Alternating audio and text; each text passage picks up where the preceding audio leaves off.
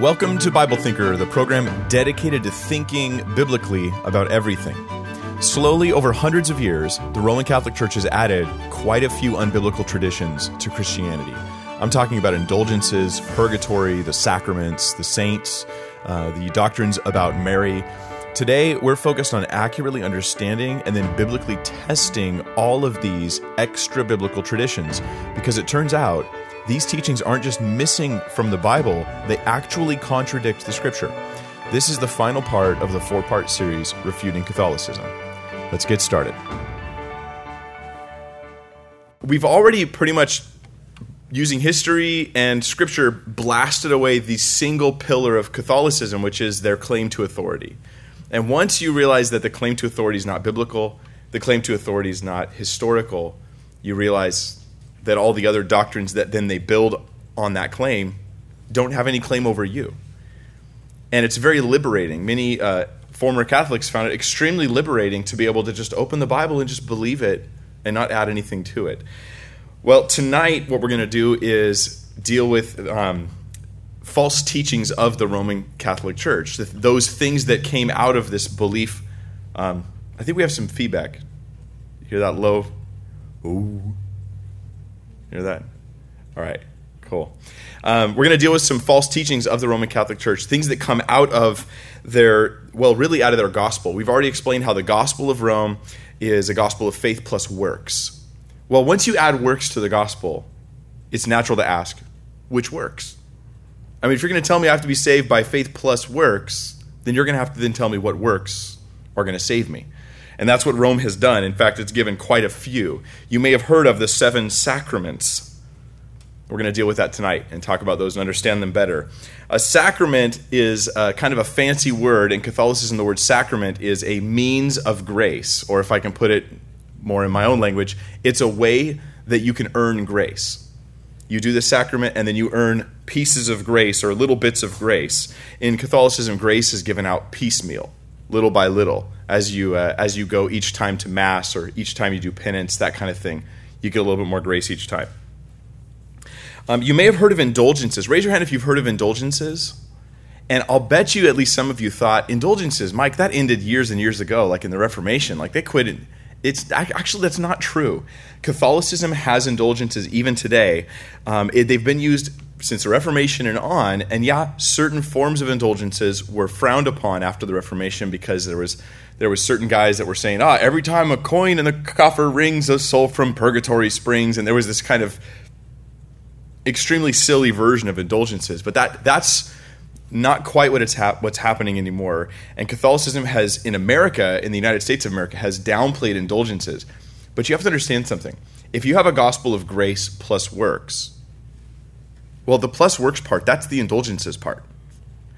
In, indulgences is essential to Catholicism, and it's um, it's wrong to a believer in Christ to believe in such a thing, but it's necessary. Grace, again, is given out piecemeal. In fact, even the current Pope, Pope Francis, the new Pope, who the world is having a kind of a romance with at the moment, at least some parts of the world, um, this guy recently did a tour where he said, Hey, you'll get indulgences if you show up at, say, Rio de Janeiro or whatever location he was at. And then he did something no pope has ever done before. He extended that offer of indulgences to those who would follow on Twitter. Not kidding. Now, not not frivolously, they have to like heartfelt follow on Twitter. They have to really devotedly be involved and that sort of thing. And so his Twitter accounts, you know, in multiple languages, were getting more and more followers because people are like, "Whoa, any chance to get indulgences you want?" Because indulgences will cut down cut down your time in purgatory. And that's uh, yeah. Well, so, see, there you go. As soon as you add works to the gospel, it starts to get weird. It starts to get really strange and really confusing. So let's talk about these seven sacraments. The seven sacraments of the Catholic Church, seven means of grace, or seven ways in which you can get more grace into your life because you don't have enough with just, uh, just Jesus. The first one is baptism. Now, specifically in Catholic theology, you have to be baptized in the Catholic Church. You can't just get baptized, you get to be baptized in the Catholic Church. And that baptism is generally going to take place at infancy. And you might be like, why do they baptize infants? I don't understand this. I thought, I thought it was a believer's baptism. Why do we baptize infants in the Catholic Church? And the reason is because of what they think baptism does. In Catholicism, baptism doesn't get rid of, uh, of all your sins, it gets rid of original sin. It gets rid of that Adam and Eve inherited sinfulness. So it's a very peculiar view of baptism. And that's why they're willing to baptize an infant, because it's not getting rid of an infant's sins, it's getting rid of the sins inherited through Adam and Eve on that infant. This is what a Catholic views as being born again, or at least in Catholic theology. When you get baptized, you are therefore born again. However, that doesn't make any change of your life or any change of the way you live or anything like that, as we would suggest as born again Christians. Born again as a, a life transformation experience of Jesus Christ. It's more of a um, just a declaration Okay, you're baptized, you're born again. But, so baptism, baptism is, according to Vatican II, it is only a beginning, but it is necessary for salvation. So it's a step, but it's not the whole thing. It's just one of the things you've got to do. You've got to be baptized in the Catholic Church. The Catholic Encyclopedia says about baptism, it makes us Christians. It makes us Christians. Now, what does the Bible say about baptism? Well, I, we, don't, we don't have time to do a whole study on just baptism. It would take the whole night. So I'm just going to give you one passage Acts chapter 8, verses 36 and 37. And the Bible here limits who will get baptized based on one concept. So let's, let's read about it.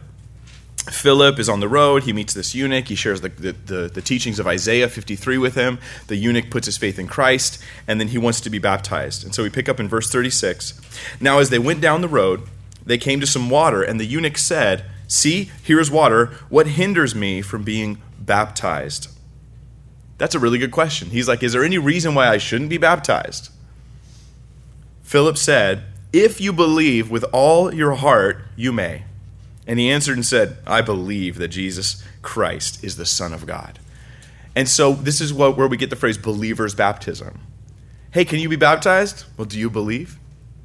Is your faith and trust in Christ? Yeah, it is. Then let's, then let's do it.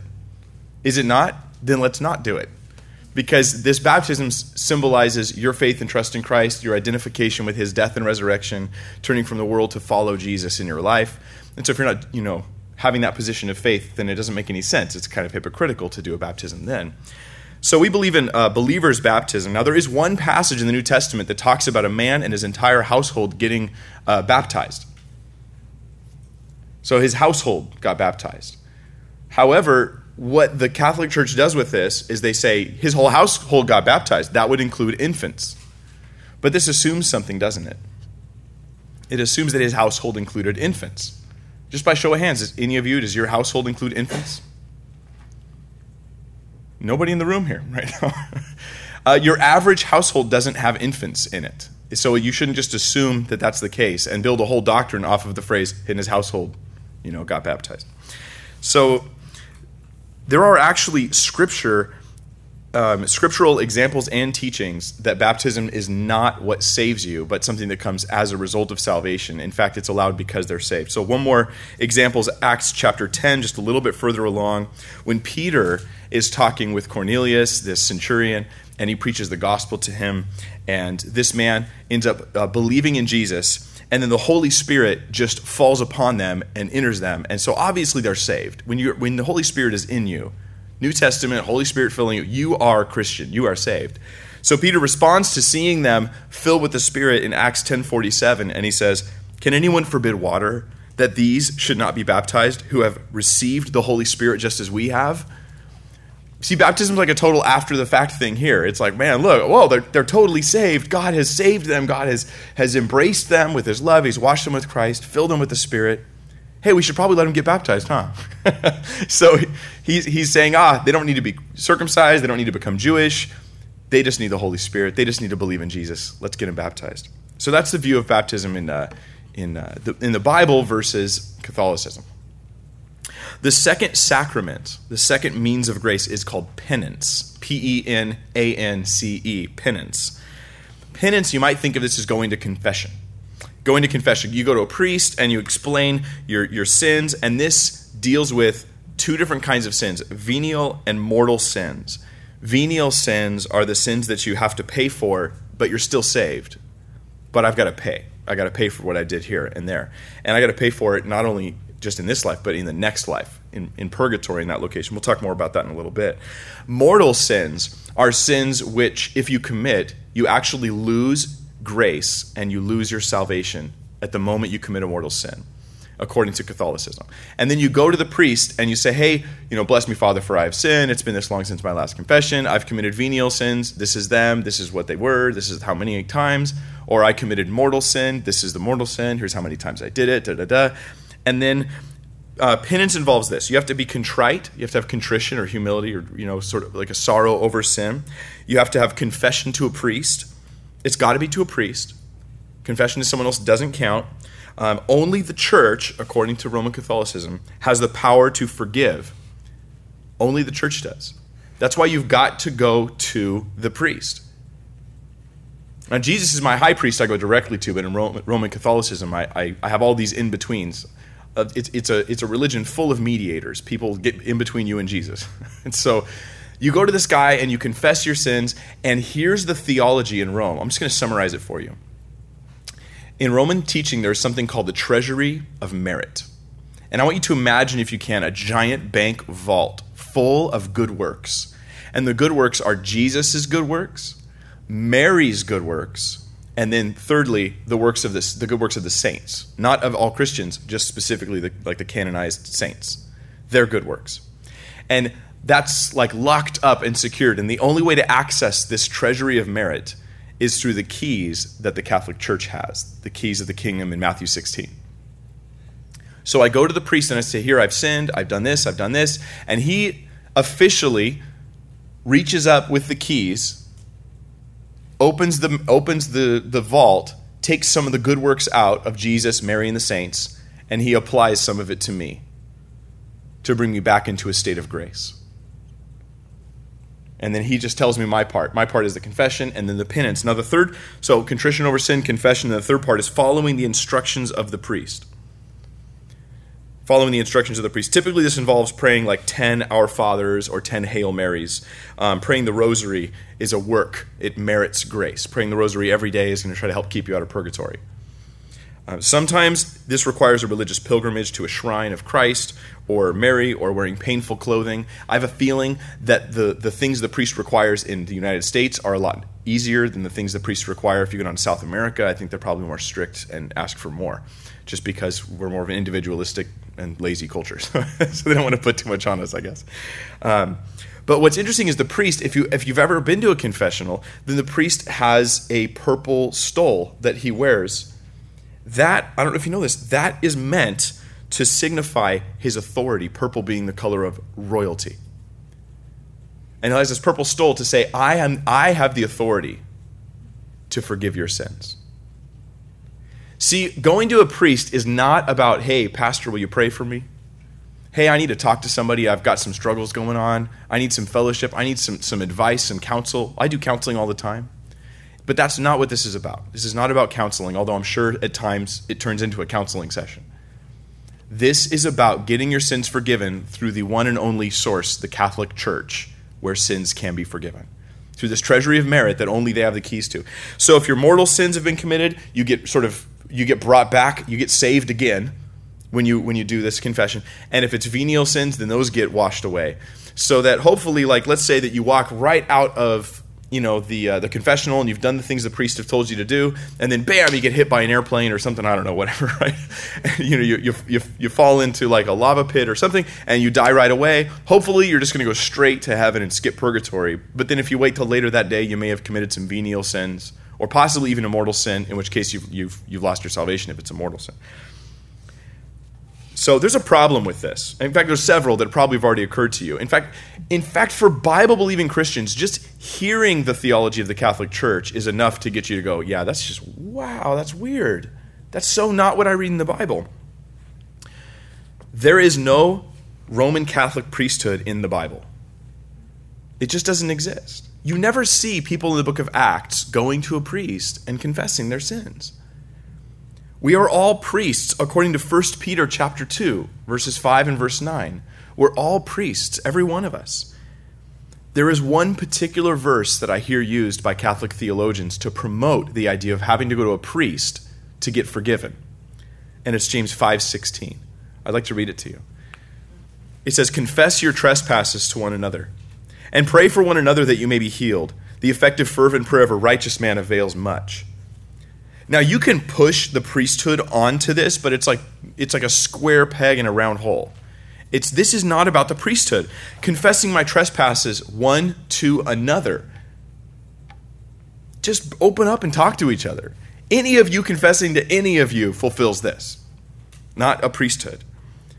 Pray for one another that you may be healed. The effective, fervent prayer of a righteous man avails much. It's talking about body ministry, where we're all priests in the kingdom of God, and we all have the ability to minister to each other, pray for each other. Your prayers are as powerful as mine, or as powerful as anybody else's. When when they thought, "Oh, we don't have enough faith, Lord," that's when He told them, oh, "All you need is a mustard seed." I like the old song says, "You don't have to have a lot; just use what you got." and it's you know, Satan trembles when he sees the weakest saint upon his knees. Your prayers are powerful because the one you pray to is powerful. So, this think about this like if you were just studying the bible and you were rebuilding christian doctrine you were stranded on an island and you, you knew nothing of christ except what the bible taught would you ever come up with the roman catholic priesthood do you read James 5:16? Confess your trespasses to one another and pray for one another that you may be healed. The effective fervent prayer of a righteous man avails much. Obviously, this means we have to get purple stoles. You got to get like a little box that you go into, and then you have to say what you've done to the priest. And if it's a venial sin, then you know that'll get dealt with as a mortal sin. You'll get saved again, and then you never would come up with this stuff. This is clearly extra biblical.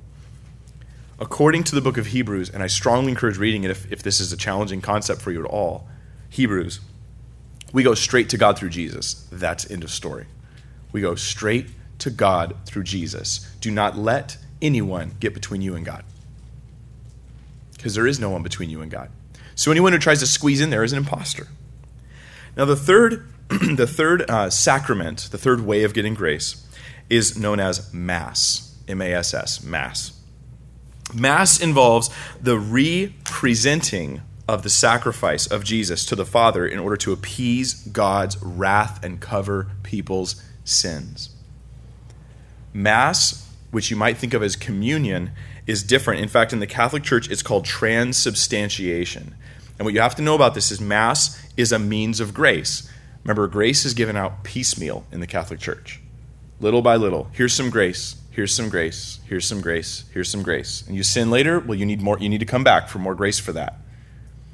So, Mass, this belief in transubstantiation, is where they say that the body and the blood of Christ are literally present in the cup and in the bread.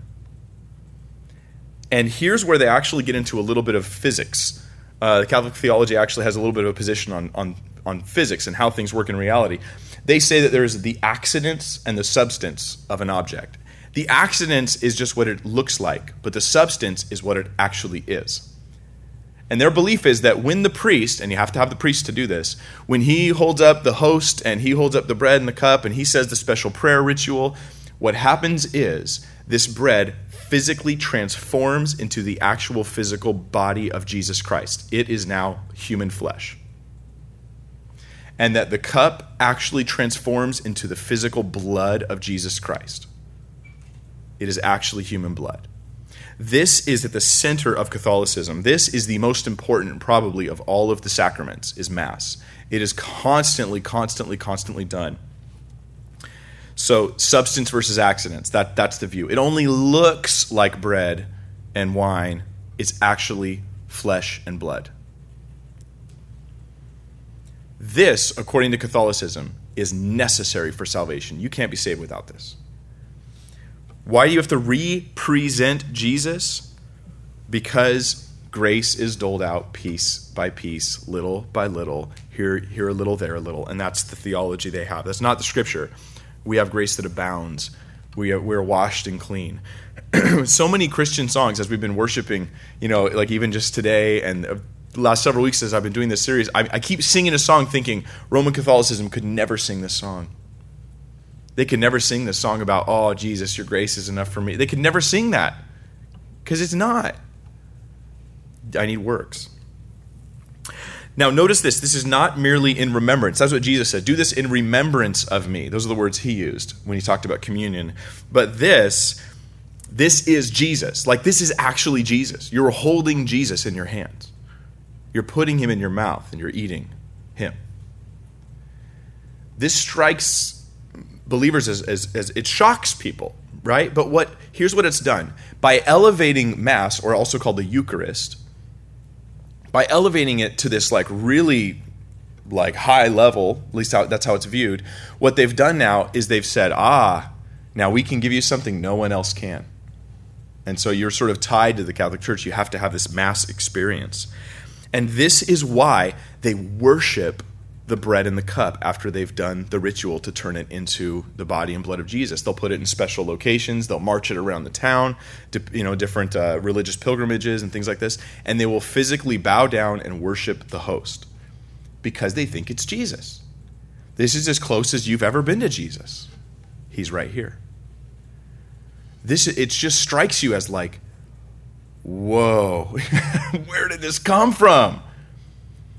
This sounds really strange, and, and it is very strange. And here's the problem it evolved over time. I know that the Catholic Church claims that the church has always viewed you know transubstantiation as being the way things are. It's always thought that Jesus is physically in in the represented in the actual you know bread and wine. That it actually turns to his body and blood. But it is simply not true. This evolved over time. It wasn't, in fact, for instance, until over a thousand years later, about a thousand years later, when all of a sudden they started worshiping the Eucharist and actually doing this in around 1000 AD. And they started to actually bow down and they started to put it in a special vessel. And then they put out these decrees that said, we're not going to give this to children anymore. We can't give it to children because they might spill the blood. In fact, we'll give the bread to the people, but we will not give the blood to the people because they might spill the blood. And it became this very worry and concern about the exaltation of the actual substances, you know. Um, this stuff developed over time, and it totally forgets the Jewishness of the disciples of Christ. Can you imagine? Can you imagine if the apostles seriously thought they were eating human flesh? Do you think they would have eaten? No. What does the Bible say? It says specifically, do not drink blood. Do not partake of blood. In Acts chapter 15, they had a whole discussion about the issue of blood, and they reiterate, don't drink blood. And you don't hear them say, except, of course, the Eucharist. That's an exception to the rule. It's just, don't drink blood. Don't do this. The, the, the disciples were Jewish. But as the Catholic Church moved more and more away from the Jewish context, it was easier and easier for them to interpret the Bible through the lens of their own rituals instead of through the lens of what it actually is. Passover is where this came from, right? When we do our communion celebration, it is something we've inherited from Judaism. It was the Passover celebration representing them coming out of Egypt. And you know the story in Exodus, right? Beautiful story. Every single part of that meal was symbolic. They would eat bitter herbs like horseradish and stuff, like nasty tasting herbs, to remind them of the bitterness of the bondage of being in Egypt. They would eat this lamb that had been burned, not boiled, burned, representing judgment. They would eat it because it had its blood spilled so that they would have be passed over and all this other stuff. They'd eat the bread, they'd take the cup, and everything was symbolic. Every aspect of it was symbolic. So Jesus at that meal, we read about this in Matthew, Mark, Luke, and John, that's the meal where he says, Hey, this cup, which had all sorts of other symbolic meaning, he then takes it and tells them what it's really all about. It's the new cup, the cup of the new covenant in my blood. Do this in remembrance of me. This, this bread, this is my body broken for you. Do this in remembrance of me. I don't think that they understood him to mean that it was physical, and they, they would have at least had a discussion about it. Whoa, hold on. I mean, how could Peter later on, when God gives him a vision in Acts, hey, get up, kill and eat? There's like a pig, and he's like, get up and kill and eat. And Peter says, oh, Lord, I've never eaten or touched anything unclean. Well, that wouldn't be true if he had had eaten blood and had human flesh. I mean, this it's not a clear teaching of Scripture. It's just a clear teaching of Catholic theology. There is one passage in particular that they like to use, and it is um, in John chapter 6. Now, you might be familiar with John 6. This is the passage where Jesus says, "If you don't eat my flesh and drink my blood, you know, you will not you will not see the kingdom and all this." And he says it seriously, really like, "Whoa, he seems really intense." But what I want us to know is this. The bookmarks the beginning of the passage and the end of the passage. You got to read the whole thing in context, right? The beginning and end help us to see that he does not mean I'm literally going to make you eat my flesh and blood. So, in John chapter 6 verse 35, beginning the discussion, he says this And Jesus said to them, I'm the bread of life. He who comes to me shall never hunger, and he who believes in me shall never thirst. He who comes to me shall never hunger. Yet, how many times is the Mass provided? You could, as a, as a Catholic, as a good Catholic, you could get the Mass and eat the Eucharist a thousand times easy. 5,000 times easy over the course of your life. You're constantly needing it again. It was, at least for a long time in the Catholic Church, it's been considered a mortal sin not to go and experience Mass, to skip out on it. you got to do this. You got to do this. Not only will you not have your sins covered, you'll actually be incurring more sin upon yourself. But he says, You'll never hunger, never thirst. This implies that it's symbolic. I'm the bread of life. He comes to me, he's never going to hunger. It, it's not physical bread here. He's talking about spiritually speaking. I am the bread of life. This is consistent with all of the, all that Jesus says in John. In John, in chapter 3, he says to Nicodemus, You got to be born again. He's speaking of a spiritual birth, not a physical birth. And he has this long thing where he tries to get Nicodemus to realize it's a spiritual thing. In John 4, he tells the woman at the well, I'll give you living water. And she's like, Oh, good. Tell, give me this water so I don't have to come back here and fill up my bucket all the time. And he goes, No, I'm, I'm talking about spiritual truths. You know, he's trying to explain to her. And here in John 6, he says he's the bread of life, and you come to him, and you'll never hunger, and you'll never thirst. It's all spiritual truths. And the end of the passage, John chapter 6, verse 63, he reiterates this in case you thought he was speaking purely literally. It is the Spirit who gives life, the flesh profits nothing. And this is in context of this. The words that I speak to you are spirit and they are life. Why, Jesus, should I take your words as being spiritual and not just purely physical? Well, the words that he speaks are spirit and they are life. He's talking about spiritual truths. Now, spiritual truths aren't less than physical truths. In fact, they're elevated as something more important because they're eternal. But yeah. Now, notice this the Catholic view of the Eucharist, um, which we could easily spend you know ridiculous amounts of time on it, but I just want to give an overview of it. The Catholic view of the Eucharist, it is not just about what the bread and wine become; it's about what the bread and wine do. So they become the body and blood of Jesus when the, the priest, it's got to be the priest, and he says certain ritualistic prayers, and then wham, like magic, and it is like magic, it's like an invocation of, of like witchcraft almost. I mean, there's just similarities. And then it becomes this like body and blood of Christ. Well, that's what it becomes, but what it does is it brings the sacrifice of Jesus a sort of it's they're really kind of squirrely in the way they word it, but it's they don't like the phrase re-sacrificing Christ although some have used that phrase, they prefer the phrase representing the sacrifice of Jesus. Jesus is presented for you all over again because since your last Eucharist, Jesus had only paid for the sins you already did. But since then till now, you've sinned more. And so now we're going to pay for this, he's going to pay for the sins that you did again. At least some of them, because it's not entirely clean and pure they apply the grace of Jesus Christ little by little by little, which sort of keeps you constantly going back to Mother Church for a constant need for constant grace because you are constantly condemned. Hebrews 10. In fact, if you would flip there, I'll give you guys a second. Hebrews chapter 10, verse 11 through 14. We're going to look at what the scripture says because Hebrews blows the doctrine of grace piece by piece right out of the water. Hebrews chapter 10, verse 11. And every priest, speaking of the Old Testament system, stands ministering daily and offering repeatedly the same offerings which can never take away sins. But this man, after he'd offered one sacrifice for sins forever, sat down at the right hand of God. From that time, waiting till his enemies are made his footstool, for by one offering he has perfected forever those who are being sanctified. So the biblical view is this that you yes, sanctification is an ongoing process. That's my character transformation. But the forgiveness of my sins that was taken care of one time by one offering. He's perfected me forever. Can I say that again? He's perfected me forever. When I came to know this, it blew me away.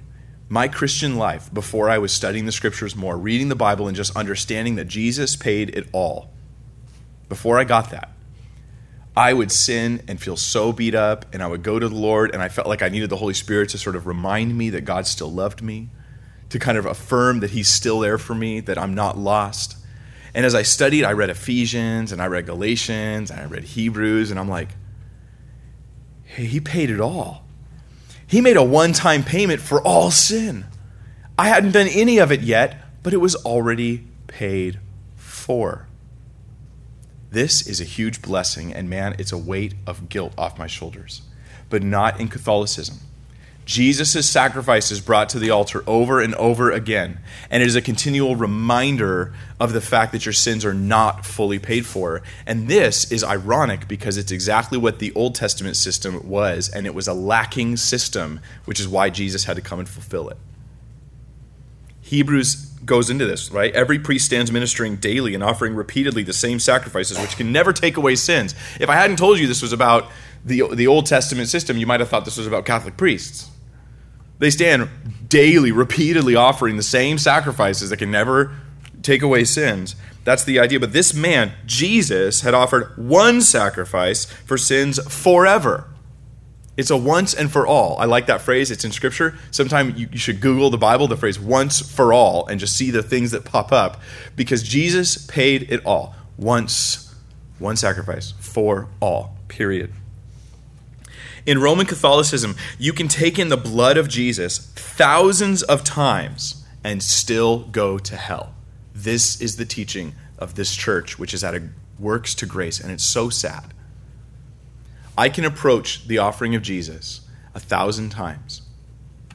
Yet after the thousandth time, I commit a mortal sin. What mortal sin? Maybe, maybe just lust. And then I die and I go to hell because mortal sin takes away saving grace from your life. It undoes the baptism and undoes everything. This is not the gospel of good news. This is sad and I feel I feel bad for those who've been uh, given it. well, this is the center of Catholic services because they're paying for sins again and again and again and again, and that's why a Catholic uh, gathering is is a ritual experience. It's not like this where we're going to get edified and learn what the Bible teaches and learn about God and just worship the Lord. Rather, I come to church for a purpose. I come here to get freshly cleansed, and then I go away. Then I come back to get freshly cleansed, and this has led, unfortunately, to many Catholics who party Saturday night and then they go to they go to mass Sunday morning, you know, and they're like, "Oh, I'm getting my fresh forgiveness," and then they go off and they do the thing. They come out getting my fresh forgiveness, and then they're thinking, "I've got my pedigree, man. I got my my sacrament. I got baptism. I got my confirmation. I got this." So I, hey, man, I know I'm going to purgatory for a while, but at least I'll make it because they really think works will save them. Well, the the fourth sacrament is called confirmation. And uh, this occurs when a bishop, a kid comes, you know, coming of age, and the bishop lays his hands on the head of the Catholic, signifying that they are coming of age. And that's considered one of the sacraments. Um, do you have to do confirmation in order to be saved? No, but it's a means of grace. Number five, the fifth one is matrimony, marriage. It is a big deal if you're Catholic to have a Catholic wedding because it is a sacrament, it is a means of grace. You're trying to you basically are trying to appease the wrath of God through these things. The sixth one is holy orders. Holy orders is kind of a confusing sacrament because you're like, how does how do I do this? What are holy orders? Well, this is the priests, the bishop, the deacons, the offices in the church. There, in, in Catholicism, there's a strong difference between what they call the clergy and the laity. Laity is a fancy word for people, the normal people, and the clergy or the the official like we're the we're the servants you know of god.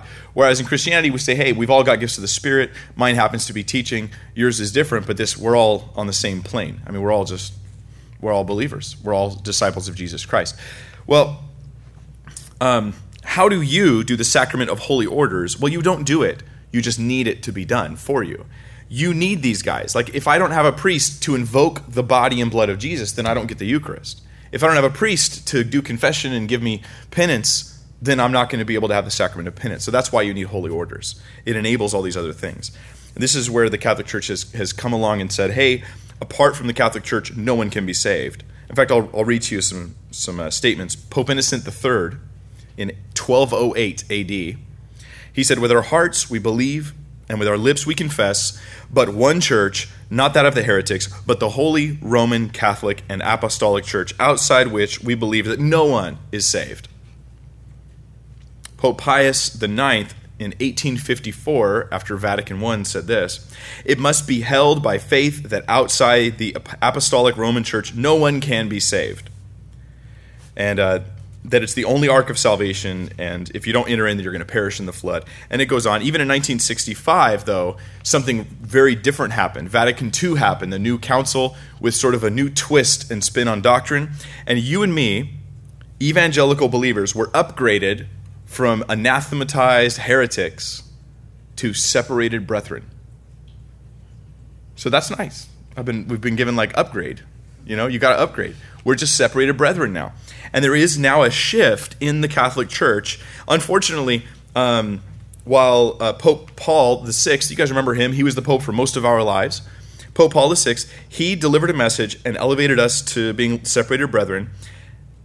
Unfortunately, he also said Muslims worshiped the one true God along with Buddhists, and he made other kind of strange pronouncements without actually defining what they meant or answering any questions about what they meant. So it was like, are you saying the Buddhists are saved? Like they can be, oh, and just floated away and didn't really tell anybody what that meant. So this is the new um, direction of the Catholic Church. Remember, Catholicism's changing, changing, changing. Well, it changes with the times.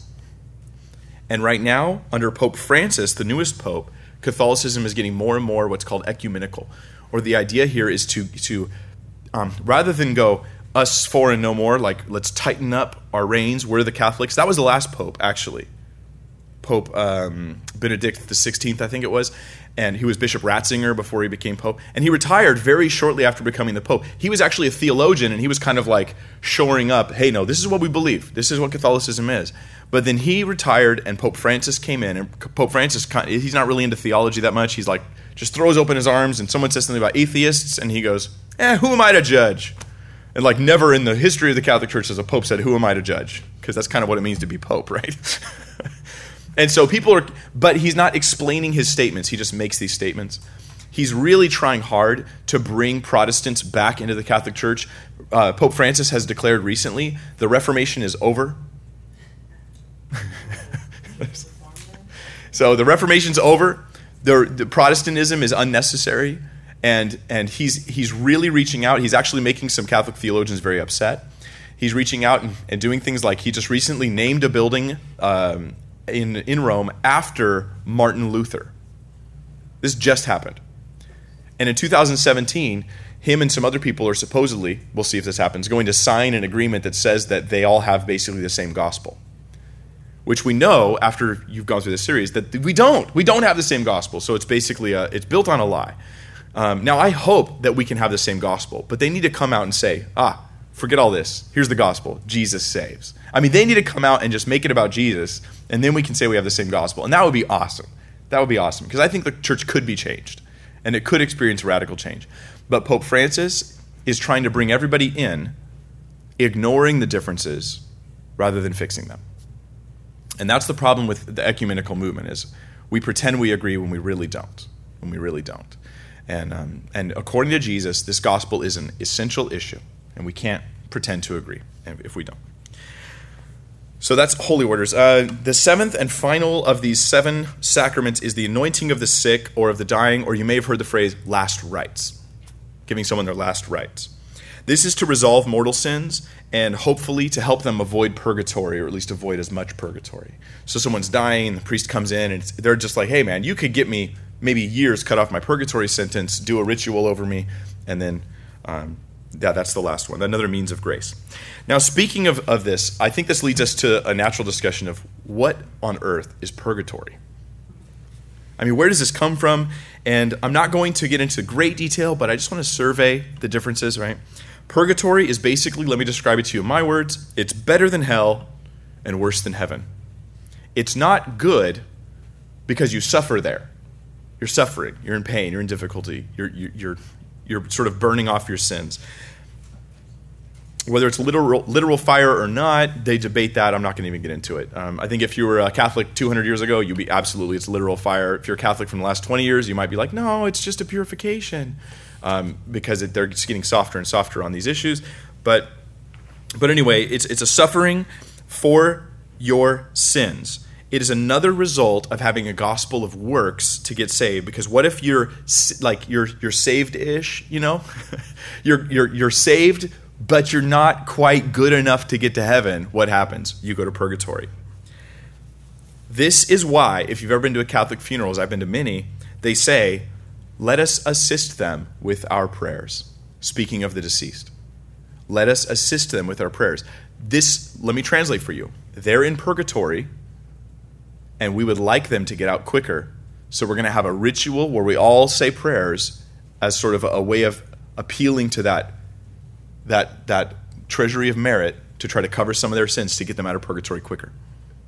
That's the idea. This is why they do mass for the dead. Usually, if a Catholic dies, they want them, people to do a mass for them after they've died. This is try to help them get out of purgatory quicker. This grants something called indulgences. In fact, all these things are indulgences. Indulgences are just ways of getting grace through doing good things that the Catholic Church likes, whether it's giving money or Twitter following or whatever it is, you know. The souls of believers who have died will suffer for a time of purging that is supposed to prepare them to enter heaven. That's the idea. You are not ready. You have to be cleansed still. The old Roman Catholic view this is pain, this is suffering, this is punishment, it's fire, it's like, you know, terrible. And then the, the, the, the newer view, and this is not the theology of the church, this is just the newer view a lot of some Catholic theologians are saying, is that it's more like just a cleansing and a purification and is it is it painful? Is it physical suffering? Like yeah maybe maybe not. You know they kind of try to pull away from it. But the statements of the old catholic theology are pretty harsh about what purgatory is now what verse do they use to support purgatory? Well turn to ephesians chapter 5 this is one of the verses they use to support purgatory. I'll give you one other one after this. Ephesians 5.26 here's purgatory in the bible. That he may sanctify and cleanse her with the washing of water by the word. Oh, excuse me, verse 27. That he may present her to himself a glorious church, not having spot or wrinkle or any such thing, but that she should be holy and without blemish. So then it goes, oh, doesn't Jesus want us to be holy and without blemish? Are you holy and without, are you really ready for heaven? Are you ready to be in the presence of God? And so he needs to cleanse you and sanctify you. Yet, that ignores verse 26 that says that this happens by the washing of the water by the word. That this sanctification is not purified paying for my sins. It's just me growing in Christ. It happens through the scriptures, it happens through the ministry of God's word. It's happening right now. This is sanctification. It's a washing, it's not a burning. There's a difference. The other passage they use is 1 Corinthians chapter 3. And for the sake of time, I'm not going to read through and talk about the whole passage, but basically this is talking about the bema seat or the judgment seat of Christ that believers will face. And that each one of us, our work will be tested to see what kind of work it was. Did I really labor with like wood, hay, straw, stubble, or gold, or precious things? And then the work will be tested. The reason why this is not purgatory is because believers aren't judged, their works are judged. It's a one time analysis, it is not an ongoing process. And the purpose is reward, not, not this burning my character, bad character qualities out. And the statement as through fire is in the passage. He himself will be saved, yet as through fire. Yet, can I say this? It didn't say, He himself will be saved through fire. That's why it says as through fire. It's, it's, a, it's, a, it's, it's a simile, a like or as, not an actually is type thing.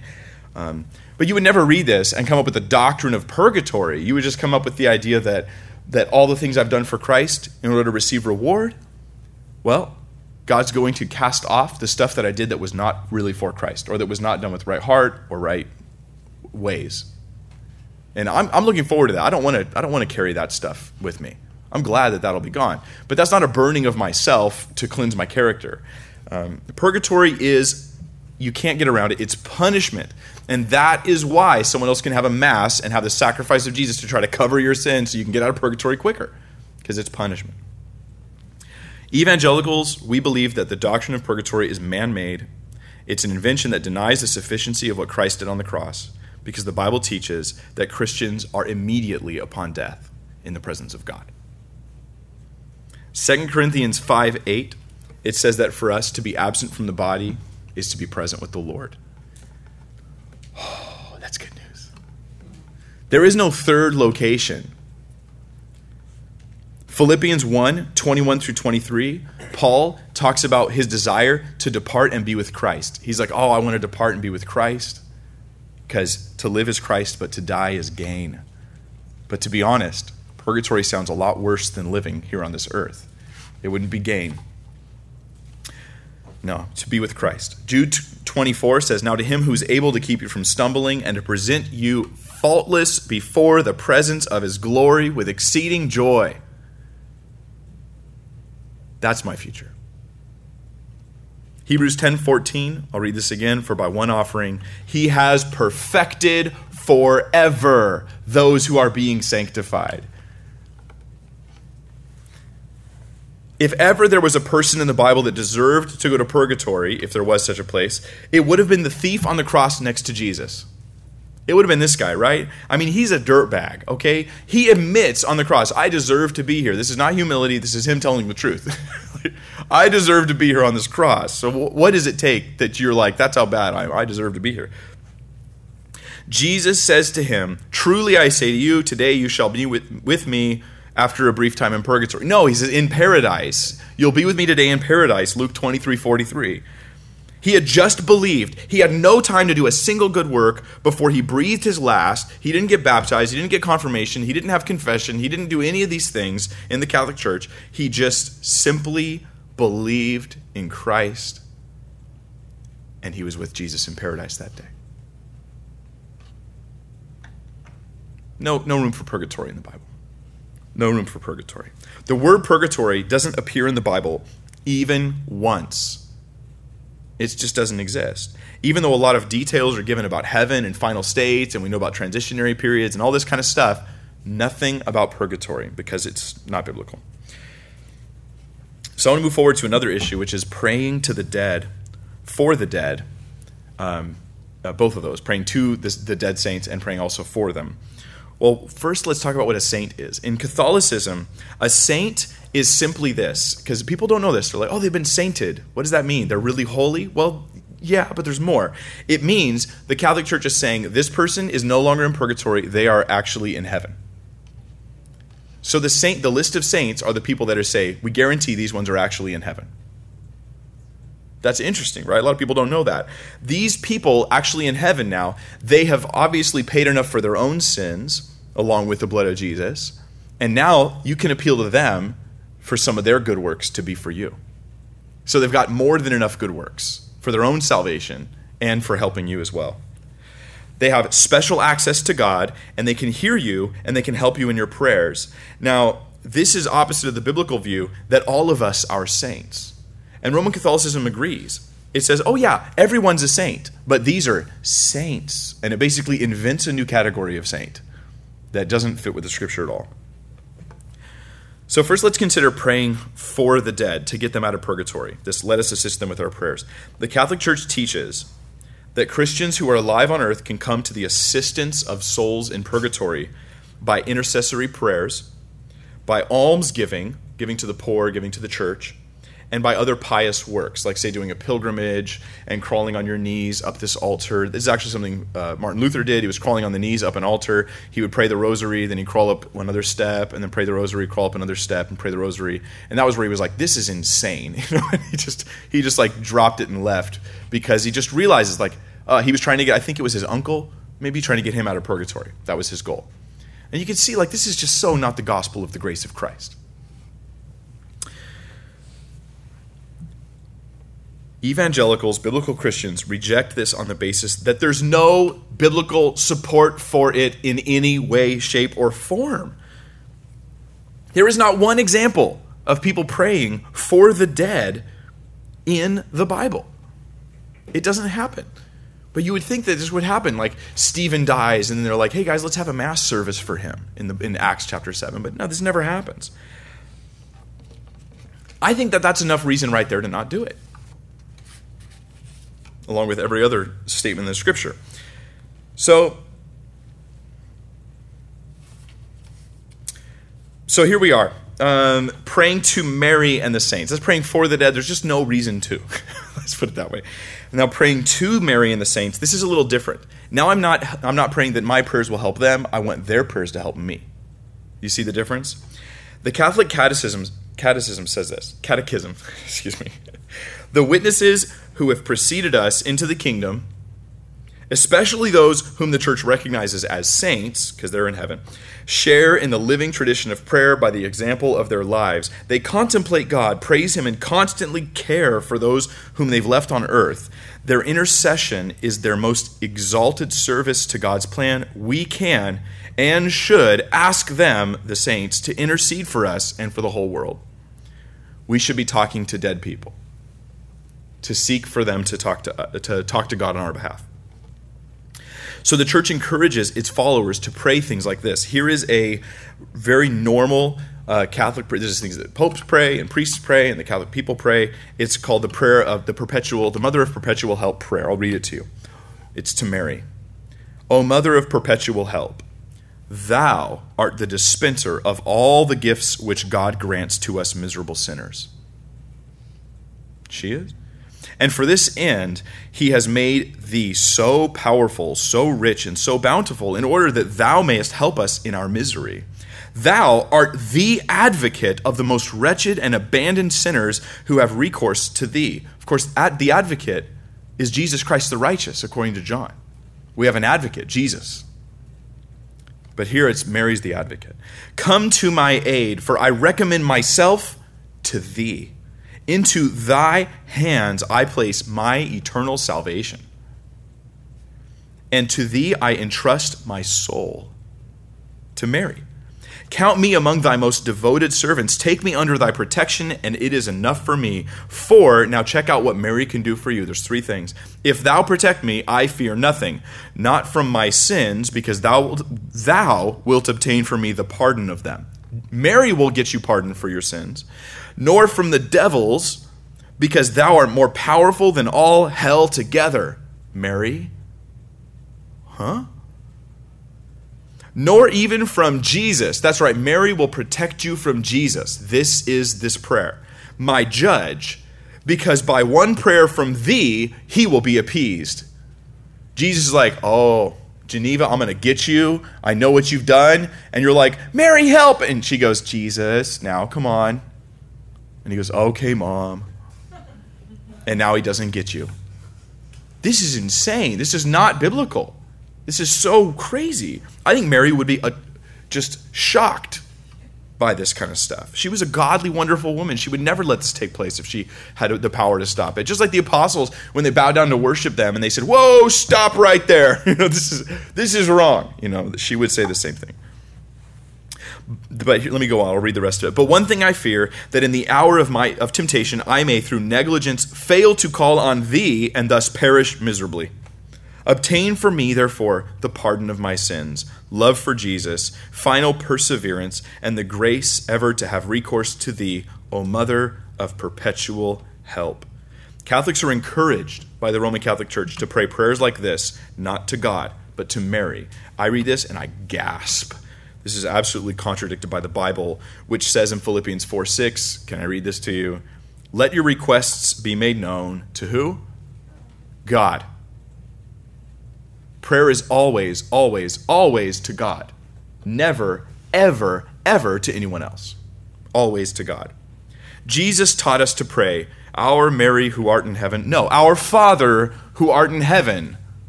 That's how he taught us to pray. The Apostle Paul writes, There's one God and one mediator between God and men, the man, Christ Jesus. 1 Timothy 2 5. That Jesus is the go between. He's God the man. So, I mean, I just go to God to get to God. This is what I do. I am connected to the Lord. I don't go to Mary to get help with him. There's really a belief firmly entrenched in the heart of so many Catholics that Mary loves you more than Jesus. Mary cares more about you than Jesus. Mary is more compassionate to you than Jesus. And can I say, that's not because you overestimate Mary's compassion, it's because you underestimate Jesus' compassion. God so loved the world, he gave his only begotten Son. If it was Catholic theology, it would say Mary so loved the world. Mary walked in obedience, but it was God's love, it was God's plan. There are prayers in the Bible from Genesis all the way to Revelation, and not one of them is addressed to a saint, an angel, or anyone other than God. In fact, numerous passages in the Old Testament tell us not to try to contact the dead. Deuteronomy 18, Leviticus 20, 1 Samuel 28, Isaiah chapter 8, all of them unanimously, it says things like this like, why should the, the living contact the dead on behalf of the living? This doesn't make any sense.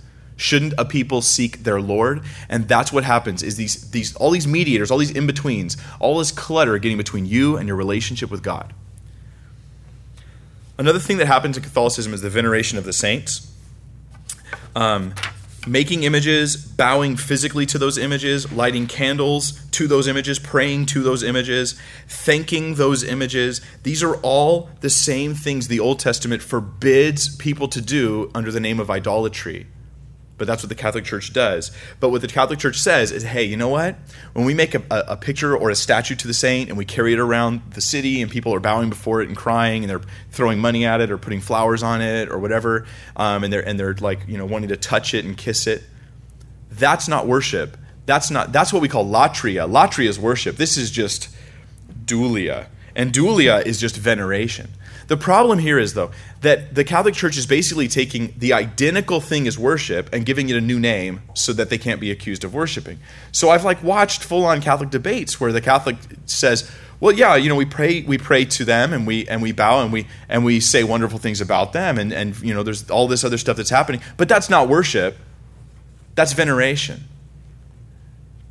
Yet it's just worship by any other name. That's all it is. So um, anyway, we can we could stay on that topic forever, but I want to move forward and talk a little bit more about Mary in particular. The Catholic Church teaches that Mary was immaculately conceived. The Immaculate Conception of Mary, it's official dogma. There's four Marian dogmas in the Catholic Church. And this means she's preserved immaculate from all stain of original sin. That's what Pope Pius said. Well, here's what they mean by this Mary, when she was born into the world, did not inherit original sin. She was born sinless. And then she lived a sinless life. Mary never sinned. The first sinless human was not Jesus, it was Mary. That's modern Catholic teaching. Wow. Well, can I say this? Only sinners need a Savior, right? If you need a Savior, it's because you're a sinner. You need the Savior, Jesus, because you're a sinner. Well, Mary herself said this in Luke 146 when she heard about Jesus. She said, "My spirit rejoices in God, my savior." This is not an insult to Mary. she sinned, probably less than me. but she sinned. In Mark 10:18, Jesus said, "No one is good except God alone." Romans 3:10 says there is no one righteous, no, not one it would have here said, except of course for Mary. But that's not in there. Another one of the Marian dogmas is that she has the perpetual virginity of Mary, that she remained a virgin after the birth of Christ, both before, during, and after the birth of Jesus. She was always a virgin. But the Bible says, and I mean over and over and over again, that Jesus had brothers and sisters. I mean, like, let me read this to you. Matthew 1 24 and 25. Then Joseph, being aroused from sleep, did as the angel of the Lord commanded him, and took to him his wife, and did not know her till she had brought forth her firstborn son, and called his name Jesus. Now, if the Bible taught the perpetual virginity of Mary, it would have said he never knew her. But their, their teaching is no, they got married, but they never consummated the marriage, which is considered a wonderful thing in the scripture. It's a wonderful thing to consummate their marriage. This is a beautiful thing. This is this is one of the great things of marriage. And First Corinthians 7 talks about how you're not supposed to stay celibate in marriage. That's not how it works. This is bad for marriage. You want to stay celibate? Stay single. you know, do that, but don't get married and then stay celibate. Mark 13:55, Mark 6:3, John 2:12, John 7:3, John 7:5, Acts 1:14, 1 Corinthians 9:5, Galatians 1:19, Mark 12:46 through 50 all mention Jesus' brothers or Jesus' brothers and sisters. And the, the statement from Catholic theologians is, well, those are his cousins. And that word could mean cousins. And it's true that the word could mean cousins, but only if the context indicates it means cousins. Let me read to you this context. Jesus' mother and brothers were standing outside wanting to speak with him in Matthew 12 verse 46 through 50 and he's told jesus your mother and brother your mother and brothers are outside wanting to speak to you. And jesus says i'll tell you who my mother and brothers are. They're the ones who do the kingdom work do the works of god and da da da. And so is jesus in his ears here thinking oh you mean my mother and my cousins are out there? The context is mother and brothers, mother and brothers, mother and brothers. These are this is of course a, a familial close relationship. Um, and so the perpetual virginity of Mary is something that actually comes uh, completely unbiblical, and it's a, it's a later development. Another Marian dogma is that she was bodily assumed into heaven. It's called the bodily assumption of Mary. And the belief here is that Mary, when her earthly life was over, she was simply taken up to heaven like Elijah, just caught up to heaven. And this is a very new doctrine. I mean, 1950, we're talking, this is really new, this bodily assumption of Mary. Not that nobody believed it before that, but now it's official. Um, the first time it's really expressed was in the 5th and 6th century, the bodily assumption of Mary, in an apocryphal gospel, a document that was considered so bad, the, the leadership of the church at that time put it on the index of forbidden books. That's the first source we have talking about the bodily assumption of Mary. It's this apocryphal gospel, uh, a, a, false gospel. Um, another Marian dogma is that she plays a part of our salvation as the mediatrix with Christ. This is um, a title that the, the, two popes ago that was given to her, mediatrix with Christ. She mediates too. We've already talked about that. There's only one mediator between man, man and God. And there's various different Catholic justifications for this, but the basic point is this. The Catholic Church tends to put emphasis on Mary way above emphasis on Jesus to the to the point where the attention is no longer on the Savior. Mary, the mother of God, the mother of God, mother like a mantra that's just repeated over and over again. Exaltation of Mary, pictures of Mary with Jesus putting a crown on her head. And that she's the queen of heaven. That's another one of her titles. It just goes on and on. Uh, two popes ago, John Paul II, he was totally into Mariology. He was totally into Mary. He wrote a book that was called the Book of Mary, and in it he oh I could read you the quotes, but let's just say he put he put her above the earth. I mean, he he says, "I place the church and myself into the hands of Mary." When he died, he dedicated. In fact, I'll read it to you. I place this moment, referring to the moment of his death, in in the hands of the mother of my master, totus tuus, which means um, totally yours, to Mary. In the same eternal hands, I leave everything and everyone to whom I've been connected in my life and my vocation. In these hands, I leave above all the church and also my nation and all of humanity. He leaves them all to Mary. So she's, she's the inheritor of all things, according to him. The last pope, Pope Benedictus the 16th, he said, when he his first statement as pope, he said, I place the church and myself into the hands of Mary.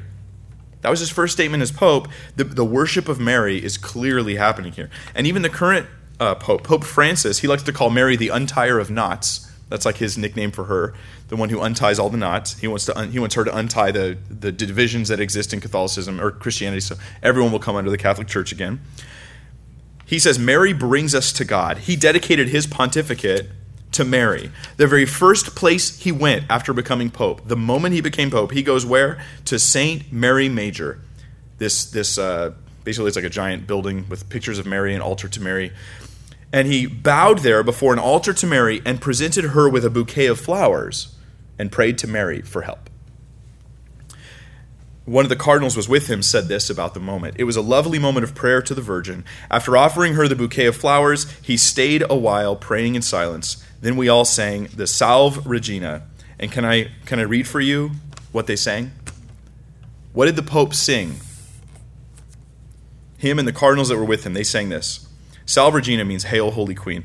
Hail, Holy Queen, Mother of Mercy, our life, our sweetness, and our hope. Who do these titles belong to? They don't belong to Mary, they belong to Jesus. He's my life. When Christ, who is our life, appears, not Mary. To thee do we cry, poor banished children of Eve. To thee do we send up our sighs, mourning and weeping in this valley of tears. Then turn, most gracious advocate, thine eyes of mercy toward us, and after this our exile, show unto us the blessed fruit of thy womb, Jesus. O clement, O loving, O sweet Virgin Mary, pray for us, O holy Mother of God, that we may be worthy of the promises of Christ. This is idolatry. This is nothing less than a massive example of idolatry that has happened. I like what Pastor Chuck used to say about idols. He said, Idols are usually used because people are lacking a relationship with God. And I think that's what's happening.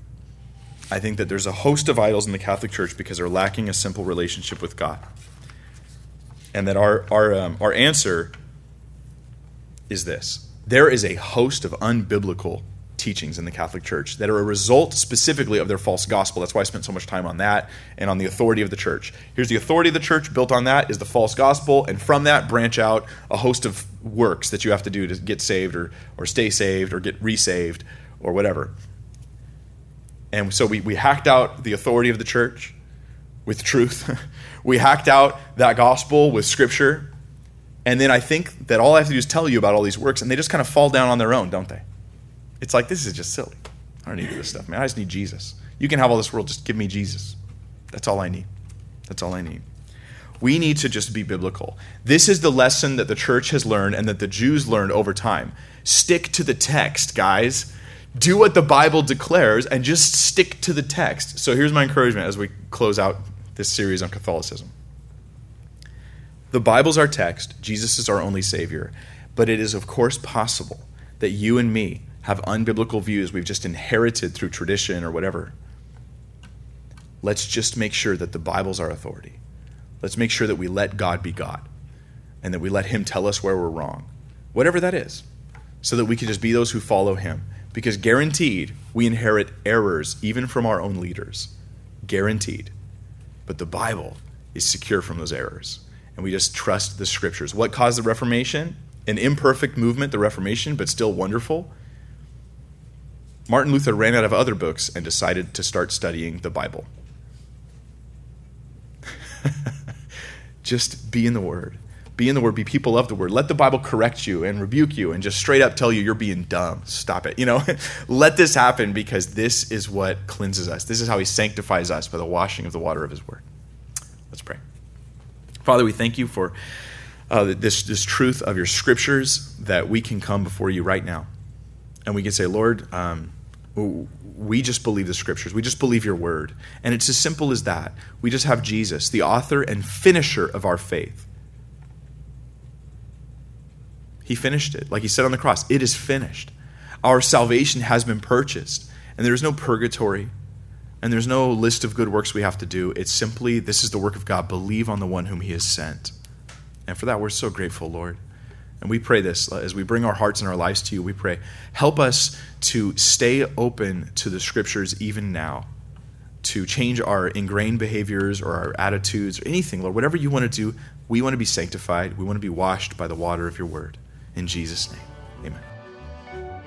I'm Mike Winger, and thinking biblically requires that we spend a good deal of time actually thinking about the Bible. And so, next episode, we're going to start a verse by verse study series going through the book of 1 Peter. This is going to be a thoughtful, careful Bible study, along with some topical detours as we see those topics arising in the text of 1 Peter. If you find that you're educated, edified, and encouraged by this ministry, go check out BibleThinker.org for a searchable database of free audio and video content. Until next time, don't forget to check the context.